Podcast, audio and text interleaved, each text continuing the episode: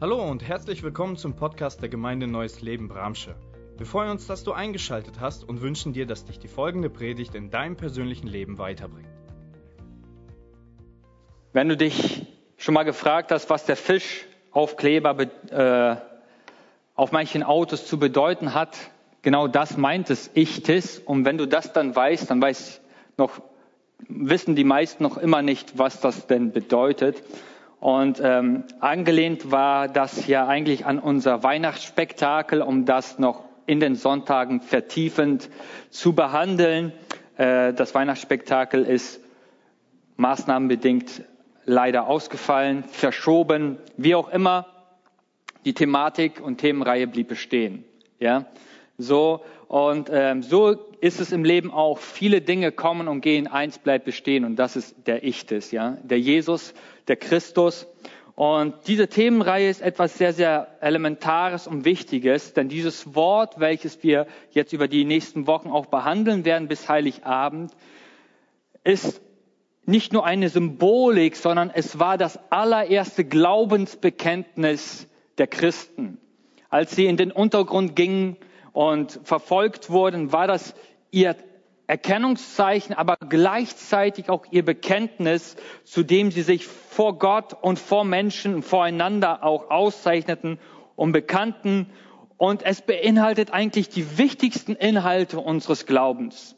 Wir sehen einmal die Themenreihe, wie wir sie jetzt behandelt haben. Letzte Woche ist Andreas gestartet mit der Thematik Jesus ist der Mensch.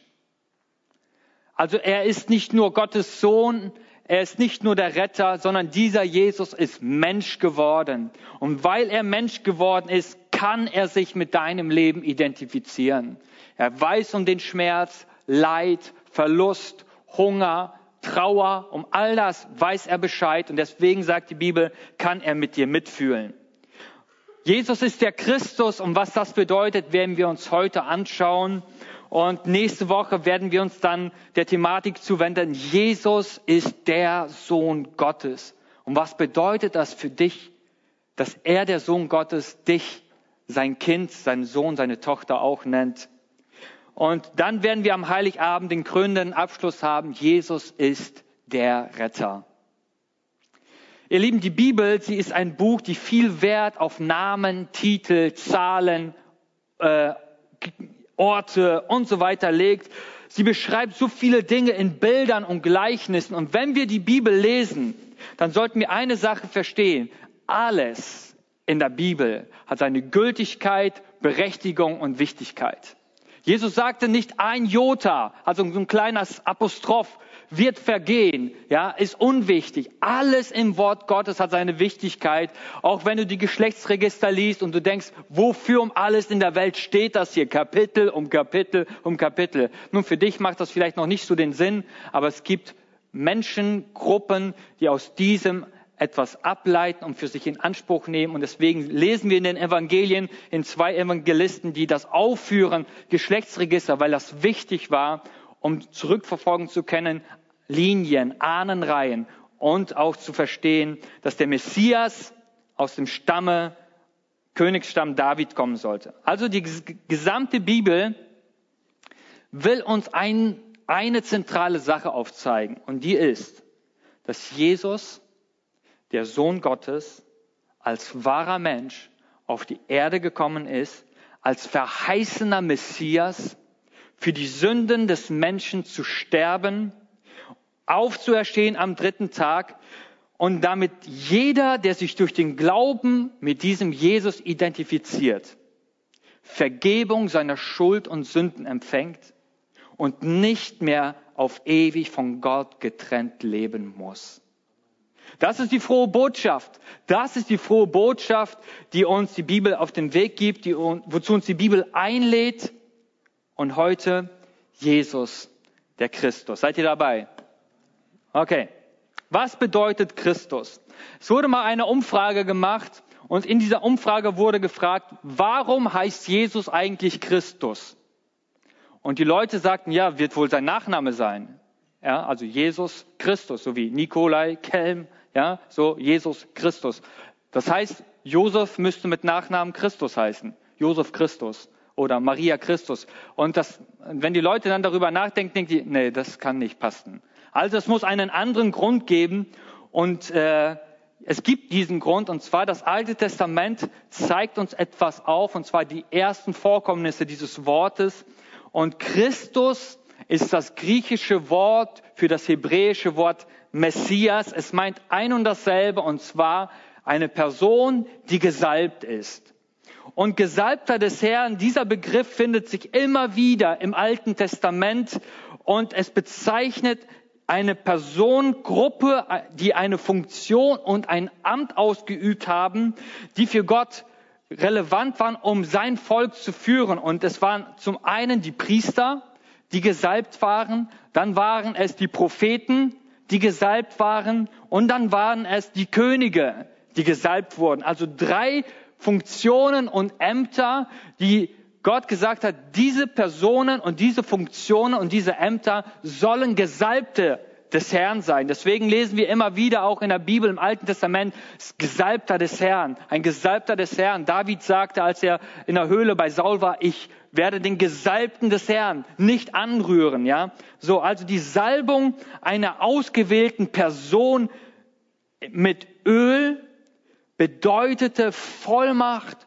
und Autorität im Auftrag und Namen Gottes zu reden und zu handeln. Ja, also wenn jemand mit Öl gesalbt wurde, wurde er bevollmächtigt und bekam Autorität, um seinen Auftrag im Namen Gottes ausführen zu können. Und oft sehen wir auch im Alten Testament, dass das damit einherging, dass der Geist Gottes auf diese Menschen kam und auf ihnen ruhte. Und jeder dieser gesalbten Menschen galt alttestamentlich als Messiah, also als ein Gesalbter. Aber es gibt auch gewisse alttestamentliche Propheten, sie sprechen nicht allgemein über einen Messias, sondern sie sprechen über den bestimmten, vorherbestimmten Messias, der noch kommen sollte. Und der Prophet Daniel in Kapitel 9, Vers 25 und 26, er gibt uns einen Einblick dahin. Du musst Folgendes wissen und verstehen. Vom Erlass des Befehls zum Wiederaufbau Jerusalems bis zu einem Gesalbten, einem Fürsten, vergehen sieben Jahrwochen. 62 Jahrwochen lang wird es dann als wiederaufgebaute und befestigte Stadt bestehen bleiben, auch wenn es schwere Zeiten erleben muss. Aber nach den 62 Jahrwochen wird ein Gesalbter die Todesstrafe erleiden, aber nicht für sich. Dann wird das Volk eines kommenden Fürsten die Stadt und das Heiligtum zerstören. Das wird wie eine Überflutung sein und bis zum Ende wird es Krieg und Verwüstung geben, wie Gott es beschlossen hat. Ihr Lieben, wenn man den Propheten Daniel liest und wenn man seine präzise prophetischen Aussage nimmt, die Weltgeschehnisse vorher prophezeite, vorhersagte mit einer so genauen, detailreichen, äh, so genauen, detailreichen Präzision, dann äh, muss man fast schon ehrfürchtig vor diesem Buch der Bibel stehen, wenn man es liest. Bis auf den Todestag genau prophezeit Daniel über einen Gesalbten. Er sagt, es wird einer auftreten, ein Gesalbter, und er wird Fürst sein und er spricht darüber, dass wenn dieser Fürst hingerichtet wird, die Stadt Jerusalem und das Volk Israel Zerstörung erleben wird, der Tempel zerstört wird. Und wenn wir geschichtlich hineinschauen, stellen wir fest, dass genau das eintraf. Und zwar, nachdem Jesus gekreuzigt und auferstanden war, 70 nach Christus, kam der Kaiser Titus nach Israel, nach Jerusalem, belagerte die Stadt, zerstörte die Stadt, zerstörte den Tempel.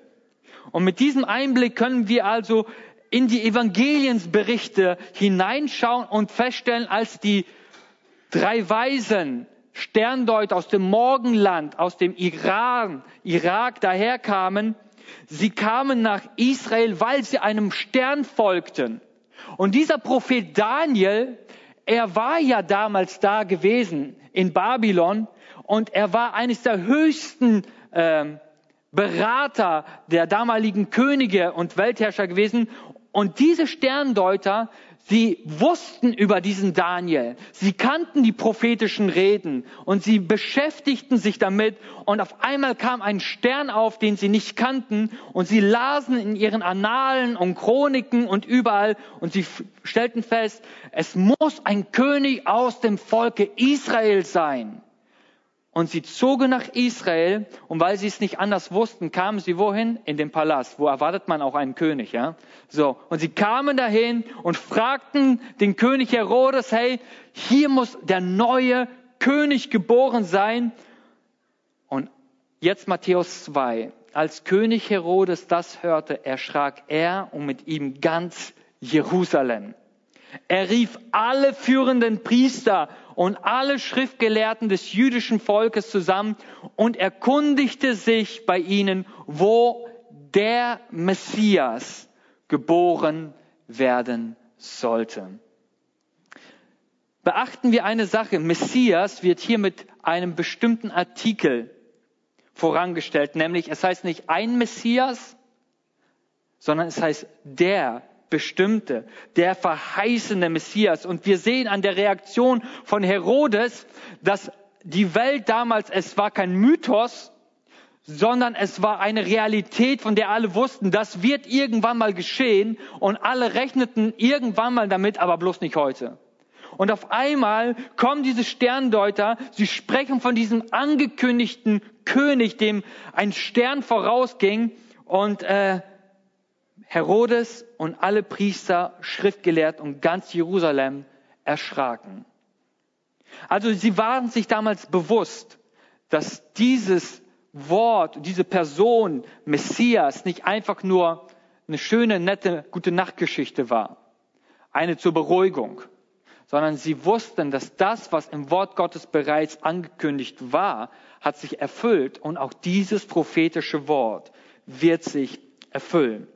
Und dann sehen wir, es vergehen Jahre, es vergehen Jahrzehnte und das Volk Israel lebt in einer starken Messias-Erwartung. Warum? Weil sie nicht frei sind, weil sie belagert sind, weil sie schon seit Jahrhunderten unter Versklavung und Unterdrückung leben.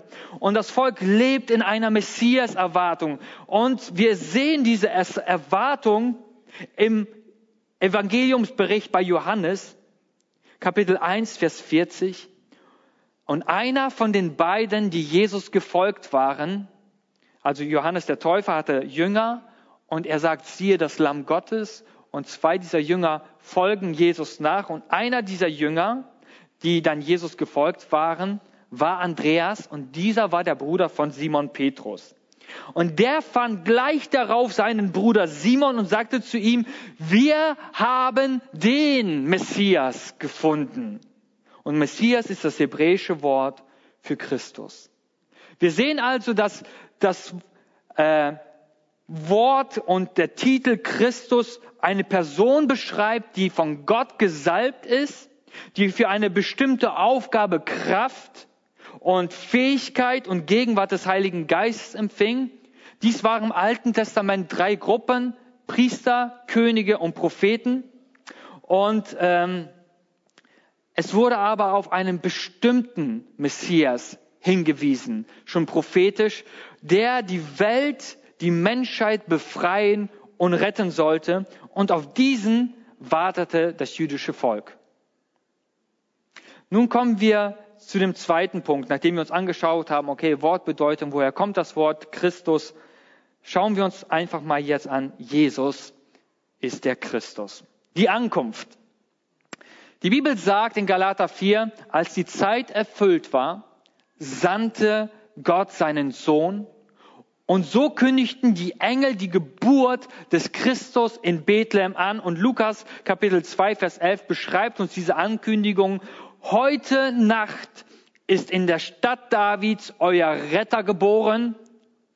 Es ist der Messias, der Herr. Die Engel kommen und sie kündigen nicht nur einfach einen, eine Person an, sondern sie sagen, es ist der, die verheißene Person, über die die Propheten im Alten Testament schon geschrieben haben. Es ist der Messias, es ist der Gesalbte, auf dem der Heilige Geist, auf dem die Gegenwart Gottes ruhte. So, und dann sehen wir kurze Zeit später, Jesus ist schon etwas älter, und da gibt es eine Persönlichkeit in der Bibel. Es ist Simeon.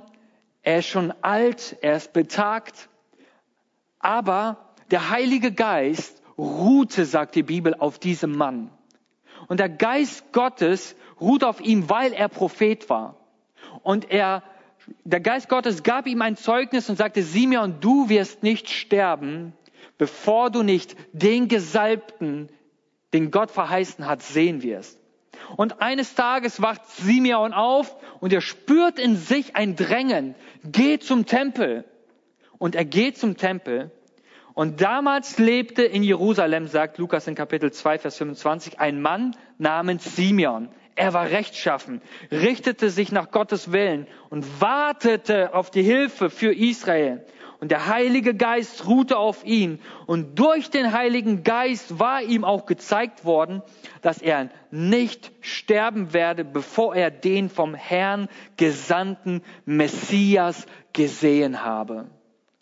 Und als er ihn sieht, er, äh, keine Ahnung, wie das so sein musste, Jesus mit seinen Eltern, die Eltern kommen in den Tempel, um ihn Gott zu weihen.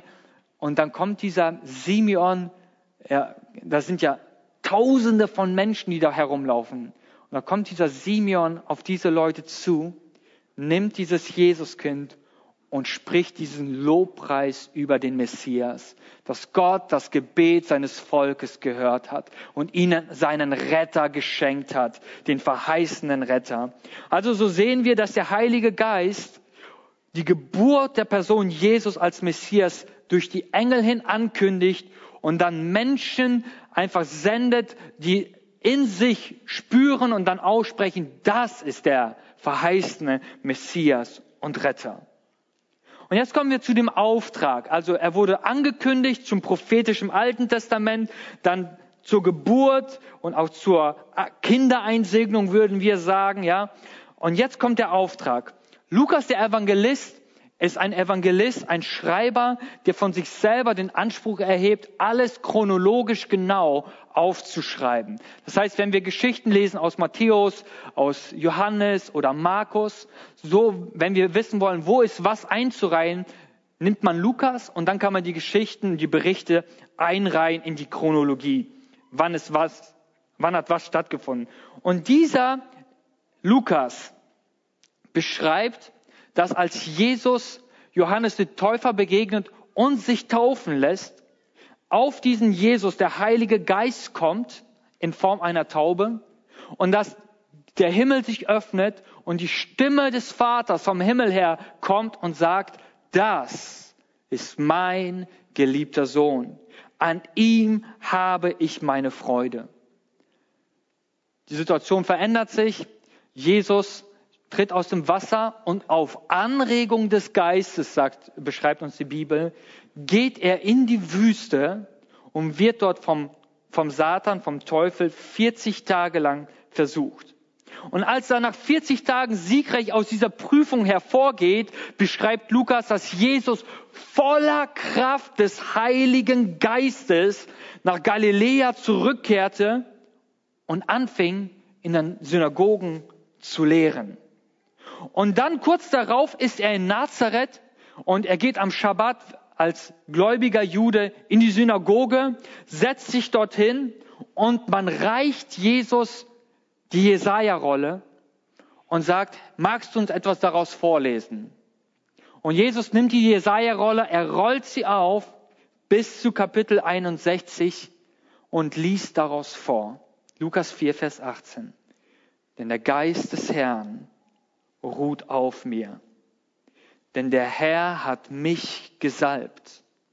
Er hat mich gesandt mit dem Auftrag, den Armen gute Botschaft zu bringen, den Gefangenen zu verkünden, dass sie frei sein sollen und den Blinden, dass sie sehen werden, den Unterdrückten die Freiheit zu bringen und ein Ja der Gnade des Herrn auszurufen. Und Jesus rollte die Buchrolle zusammen, gab sie dem Synagogendiener zurück und setzte sich.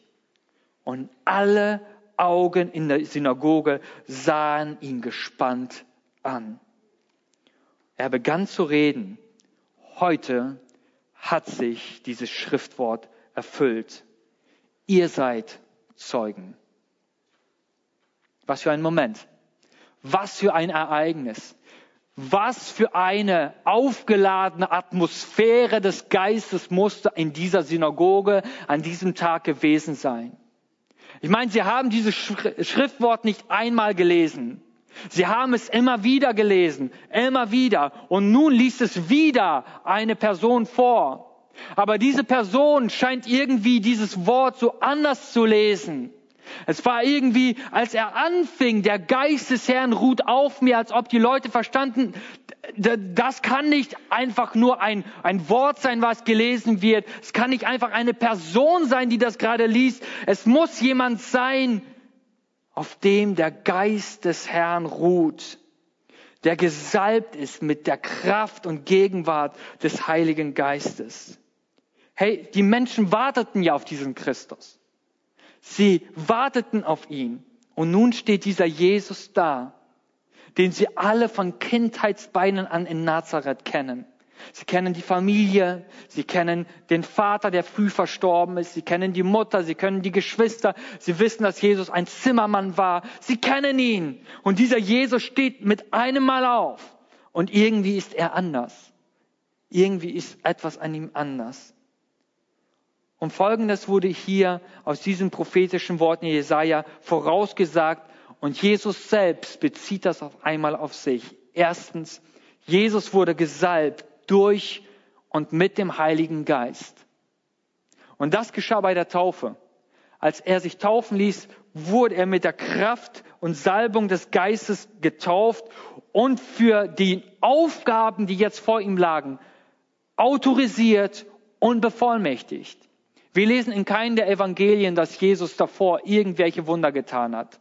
Es gibt Apokryphen, die dann beschreiben, dass Jesus als Kind irgendwie ein paar Vögel aus Lehm gemacht hat und dann hat er sie fliegen lassen. Das finden wir in den bestätigten Überlieferungen äh, des biblischen Kanons nicht. Das heißt, wir können davon ausgehen, dass Jesus mit seinen mit seinem Dienst auf dieser Erde tatsächlich ab dem Moment startete, als er sich taufen ließ, die Kraft und Salbung des Geistes auf ihn kam und ab da ging es los, dass er seine Aufgabe, seine Mission ausführte. Das Zweite, was wir hier aus diesem äh, Bibeltextabschnitt sehen, ist, Jesus wurde gesandt mit einem Auftrag. Und der Auftrag war, heile die Kranken, bringe Gefangene in Freiheit und erlasse den Unterdrückten und Versklavten ihre Schuld. Das war sein Auftrag. Der Auftrag, den Jesus hatte, war nicht nur einfach den, den Leuten äh, ein bisschen was Gutes zu tun, einfach mal ein, ein guter Philosoph zu sein, ein guter Menschenrechtler zu sein. Nein, sein Auftrag war ganz klar und die Bibel prophezeit es, was er denn tun sollte. Und das Dritte, was wir sehen, ist, Jesus wurde gesandt zum Dienst der Verkündigung und zwar anzukündigen, ab heute beginnt ein Gnadenjahr des Herrn. Ein Gnadenjahr ist ein Erlassjahr. Alle 50 Jahre wurde in Israel alle Menschen, alle Menschen, die im Volk Israel, im Land Israel wohnten, die Schulden hatten, die dann in Sklaverei gingen, weil sie ihre Schulden nicht bezahlen konnten, die ihre Ländereien verloren haben und so weiter. Aber alle 50 Jahre gab es ein Erlassjahr und alles wurde wieder resettet, auf Null gesetzt und jeder konnte in sein Land zurückkehren, in sein Haus zurückkehren, in seinen Besitz zurückkehren und es wurde alles erlassen und vergeben. Und Jesus kommt und er verkündet ein Erlassjahr, ein Gnadenjahr des Herrn. Und das hat gesessen, wa? Also die Leute sitzen da und Jesus sagt, heute hat sich das unter euch erfüllt. Diese Person, von der Jesaja spricht, das bin ich. Und da gab es unterschiedliche Reaktionen. Die einen äußern sich begeistert und sagen, wie wird das wohl sein? Wie wird das wohl sein, dass er diese Botschaft verkünden wird? Wie wird das sein, wenn auf einmal das, äh, das geschehen wird, dass Blinde sehen werden, dass Gefangene in Freiheit geführt werden, dass Menschen die Schulden erlassen werden? Wie wird das wohl sein? Und sie waren schon gespannt darauf und wieder andere sahen in ihm einfach einen weiteren Hochstapler. Denn es war, er war ja nicht der Erste, der es angekündigt hat, der Messias zu sein. Es gab viele, Viele vor ihm, die schon gesagt haben, ich bin der Messias, sind aufgetreten und am Ende haben die Römer diesen Mob und diesen Aufrührer und diesen Aufstand brutal niedergeschlagen. Und sie sahen auf ihn und sagten, wir kennen dich, wir kennen dich. Du erzählst, du willst diese Person sein. Und sie lehnten sich bereits gegen Jesus ja nicht auf, sondern sie wehrten sich dagegen. Und Jesus reagiert auf diese ablehnende Haltung und sagt, ich sage euch, kein Prophet geht etwas in seiner Vaterstadt. Und dann geht Lukas weiter. Und wir sehen als nächstes, was geschieht. Jesus beginnt seinen Dienst. Und Jesus geht und wir sehen, das Erste, was er dann tut, ist, er befreit einen von bösen Geistern besessenen Mann. Er befreit einen Mann, der von bösen Geistern erfüllt ist. Kurz darauf geht Jesus weiter in seinem Dienst und Lukas sagt, er heilt viele Menschen von ihren Krankheiten. Kurz darauf sehen wir, wie Jesus mit seinen Jüngern als Wanderprediger umherzieht und er verkündet überall die frohe Botschaft vom Reich Gottes.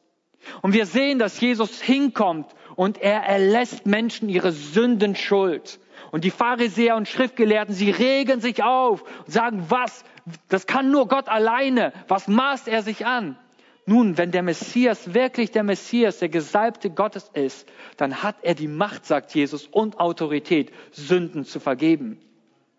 Und Jesus zieht umher und überall, wo er hinkommt, verkündet er das Zeitalter der Gnade und nicht des Gerichtes.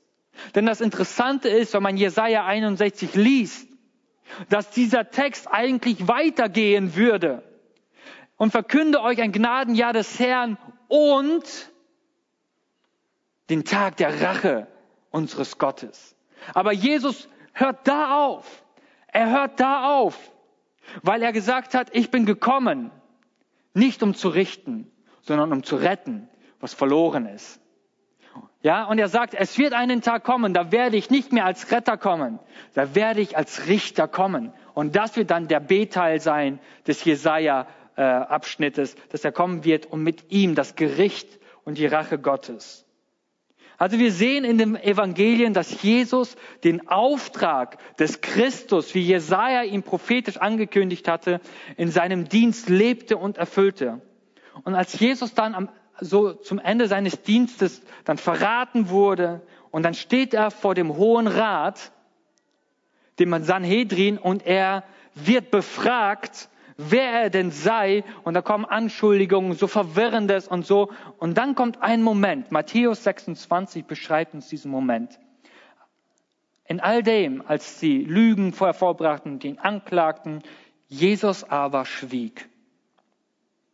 Und darauf fragte ihn der Hohepriester noch einmal, ich beschwöre dich bei dem lebendigen Gott, bist du der Christus, der Messias, der Sohn Gottes oder nicht? Und Jesus steht da und sagt, ich bin es. Bis hierher hatten sie keine Anklage gegen ihn gefunden.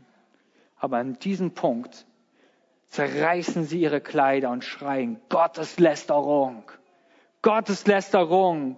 Und sie verurteilen ihn zum Tode unter Beihilfe der Römer. Jesus wird brutal hingerichtet, umgebracht, steht auf. Und dann beschreibt uns Lukas 25 diese Begebenheit der Emmaus-Jünger, wo Jesus ihnen begegnet. Und dann sagt Jesus Folgendes. Was seid ihr doch schwer von Begriff? Warum fällt es euch nur so schwer an, alles zu glauben, was die Propheten gesagt haben? musste nicht der Christus, der Messias, das alles erleiden und dann in seine Herrlichkeit einzutreten? Und danach erklärte er ihnen die ganze Schrift, alles, was sich auf ihn bezog. Er fing bei Mose an und ging durch die sämtlichen Propheten. Und dann Vers 45, dann öffnete er ihnen die Augen für die Schrift und half ihnen zu verstehen. So steht es geschrieben, erklärte er ihnen. Und so musste der Messias, der Christus, leiden und sterben und am dritten Tag danach von den Toten auferstehen. Und in seinem Namen wird man allen Völkern predigen, dass sie zu Gott umkehren sollen, um Vergebung der Sünden zu erhalten. Der Prophet Daniel, Kapitel 9, erinnern wir uns noch. Daniel verkündete was? Es wird ein Gesalbter, ein Fürst kommen und er wird ermordet werden. Aber nicht wegen ihm oder dem, was er selbst verschuldet hat, sondern für die Menschheit und er wird auferstehen. Und wir sehen, dass Jesus hier die Jünger mitnimmt und zeigt, ihr Lieben, ich bin es tatsächlich. Meine Auferstehung, sie bestätigt es, dass ich nicht einfach nur ein Christus bin. Ich bin der Christus, der Gesalbte des Herrn. Und Petrus, als sie da die, den Heiligen Geist empfangen zur Pfingstpredigt, sagt Folgendes in Apostelgeschichte 2, als er zu den Menschen predigt. Ganz Israel soll nun mit Sicherheit wissen, diesen Jesus, den ihr gekreuzigt habt, den hat Gott zum Herrn und zum Messias gemacht. Er ist von Gott her bestätigt worden vor seinem Dienst, vor seiner Ankündigung, bevor seiner Geburt. Er wurde angekündigt. Aber sein Tod und seine Auferstehung bestätigt ihn für alle Zeiten, dass er der Gesalbte des Herrn ist. Und in seinem Leben und Dienst vereinte Jesus alle drei Ämter. Ja, wir haben anfangs gesehen, dass es ein Prophet war, ein König war und ein Priester war, der gesalbt wurde. Und als König hat Jesus Macht über Leben und Tod. Als König hat er Macht über die sichtbare und die unsichtbare Welt. Und als König hat er die Macht, Sünden zu vergeben. Und als Priester hat er den Auftrag für sich angenommen, ein Vermittler zwischen Gott und Menschen zu sein. Er alleine, kein Papst, kein Mensch, keine Maria oder sonst was. Jesus sagt ganz klar, es gibt nur einen Mittler und das bin ich. Ich bin der Mittler zwischen Gott und Menschen. Und er ist unser Fürsprecher. Er ist der hohe Priester, der im Himmel für uns steht, für uns spricht. Was für ein Geschenk. Und er ist Prophet, weil er verkündigte uns das Wort Gottes. Er verkündigte uns das, was war. Er verkündigt uns das, was ist. Und er hat uns verkündigt, was kommen wird.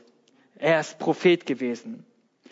Ich komme nun zu dem Punkt, bei all dem, was wir jetzt gehört haben, das scheint zu theoretisch zu sein. Eine nette Geschichte, gute Informationen. Was bedeutet Jesus, der Christus, für dich heute? Was bedeutet Jesus, der Christus, für dich heute? Und ich glaube, daraus zwei Positionen ableiten zu können. Das erste ist, Jesus will heute für dich ganz persönlich der Christus sein. Und das bedeutet, wenn du heute hier bist und du bist mit Schuld beladen, das bedeutet, dass du ein Leben führst, was nicht mit diesem Jesus connected ist, wo du dich nicht mit diesem Jesus identifizierst, wo die Schuld der Sünde noch auf deinem Leben lastet. Dieser Jesus möchte heute dein Christus sein, der deine Sünden, Schuld und Last auf sich nimmt und dir statt deiner Schuld Freiheit schenken will. Dieser Jesus, er möchte dir dieses Angebot unterbreiten. Nimm das Gnadenjahr des Herrn an, damit du nicht unter das Gericht Gottes kommen musst. Und wenn du heute hier mit Krankheiten bist, wenn du dich mit Krankheit herumschlägst, wenn du dich plagst, der Geist des Herrn, sagt Jesus, ist auf mir damit die Blinden, die Kranken wieder gesund werden können. Die Salbung von Christus ist freigesetzt durch seinen Tod und Auferstehung. Und wenn du heute hier bist und du hast und erlebst Krankheit und Schmerz, ob physischer Art oder psychischer Art, Jesus möchte heute dein Christus sein. Er möchte dich heute in diesem, in deiner Situation begegnen. Wenn du in Gebundenheiten lebst, wenn du in Süchten lebst, wenn du in Herausforderungen lebst, vielleicht hast du aktuell, so stark merkt man das immer wieder, Menschen leiden unter zwanghaften Gedanken, zwanghafte Angststörungen. Menschen leben in, in pornografischer Sucht. Durch Corona ist diese, diese Industrie explodiert, weil die Menschen nur noch zu Hause sitzen und es baut sich Druck auf, es baut sich Dinge auf, Ängste auf und es muss ein Ventil gefunden werden und Menschen flüchten in Pornografie. Vielleicht leidest du unter Alkoholsucht oder Drogensucht, egal was. Wenn du in Gebundenheiten und Süchten lebst, Christus ist derjenige, der die Gefangenen in Freiheit führt. Hey, du bist heute hier und Jesus sagt, darf ich dein Christus sein? darf ich, der Gesalbte Gottes, für dich heute dieses, diesen Freispruch aussprechen über deine Schuld und Sünde? Darf ich über deiner Krankheit Heilung aussprechen? Darf ich über deiner Gebundenheit, über deinen Süchten und Ängsten, darf ich heute Freisetzung ausrufen über deinem Leben? Darf ich das? Und das Zweite, was wir hier rausnehmen können aus dieser Botschaft ist, in Christus ist jeder Christ Gesalbter des Herrn. In Christus bist du als Christ ein Gesalbter des Herrn. Und deswegen hast du eine Botschaft und den Auftrag, Menschen auf diesen Jesus hinzuweisen. Ihnen diese frohe Botschaft der Gnade zu verkünden, es auszurufen, zu sagen, Leute, heute ist Gnadenzeit. Heute ist Zeit, zu Jesus zu kommen und Gnade zu empfangen. Du bist ein Botschafter an Christi Stadt. Ihr Lieben, wir sind nicht berufen, Drohbotschaften, Angstbotschaften zu verbreiten. Es ist manchmal erschreckend, wie Christen sich in diesen Flow eingeben und allen möglichen Kram verbreiten, der nicht Freude und Freiheit und Frieden, sondern Angst und Unsicherheit mit sich verkündet. Ihr Lieben, wir sollten uns fragen, welche Botschafter wir sind. Wir haben eine Botschaft. Und diese Botschaft lautet, es gibt Gnade. Es gibt ein angenehmes Ja. Und durch den Heiligen Geist bist du und ich als Christ berufen, Menschen in Freiheit zu führen. In Freiheit zu führen. Menschen mit diesem Retter, diesem Befreier zu connecten. Menschen mit diesem Erlöser und Schuldenvergeber zu connecten. So sehen wir zwei Positionen. Einmal, du darfst Empfänger sein. Und die andere ist, du hast einen Auftrag. Du bist gesalbt, wenn du Christ geworden bist, mit dem Heiligen Geist. Und du hast einen Auftrag. Jesus sagte, der Geist des Herrn ist auf mir und der Auftrag lautet, und dieser Auftrag geht weiter, weil der Geist des Herrn weiterhin genau das tut. Er verkündet die frohe Botschaft. Er setzt Menschen frei.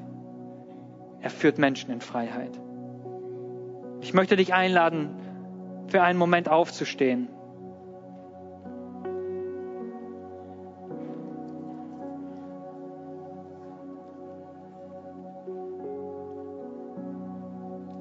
Und ich möchte dich fragen, wenn du heute hier bist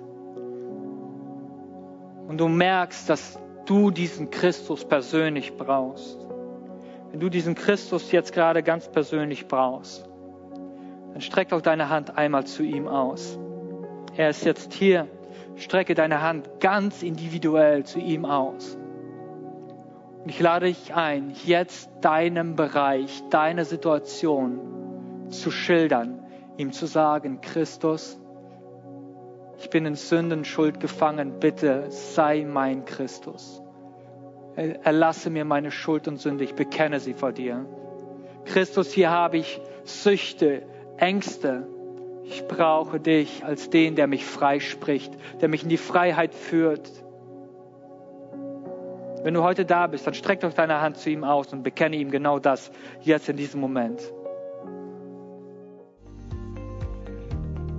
Wir hoffen, die Predigt hat dich angesprochen. Solltest du noch Fragen haben, dann freuen wir uns, von dir zu hören. Send uns gerne eine E-Mail an info@gnl-bramsche.de. Gott segne dich.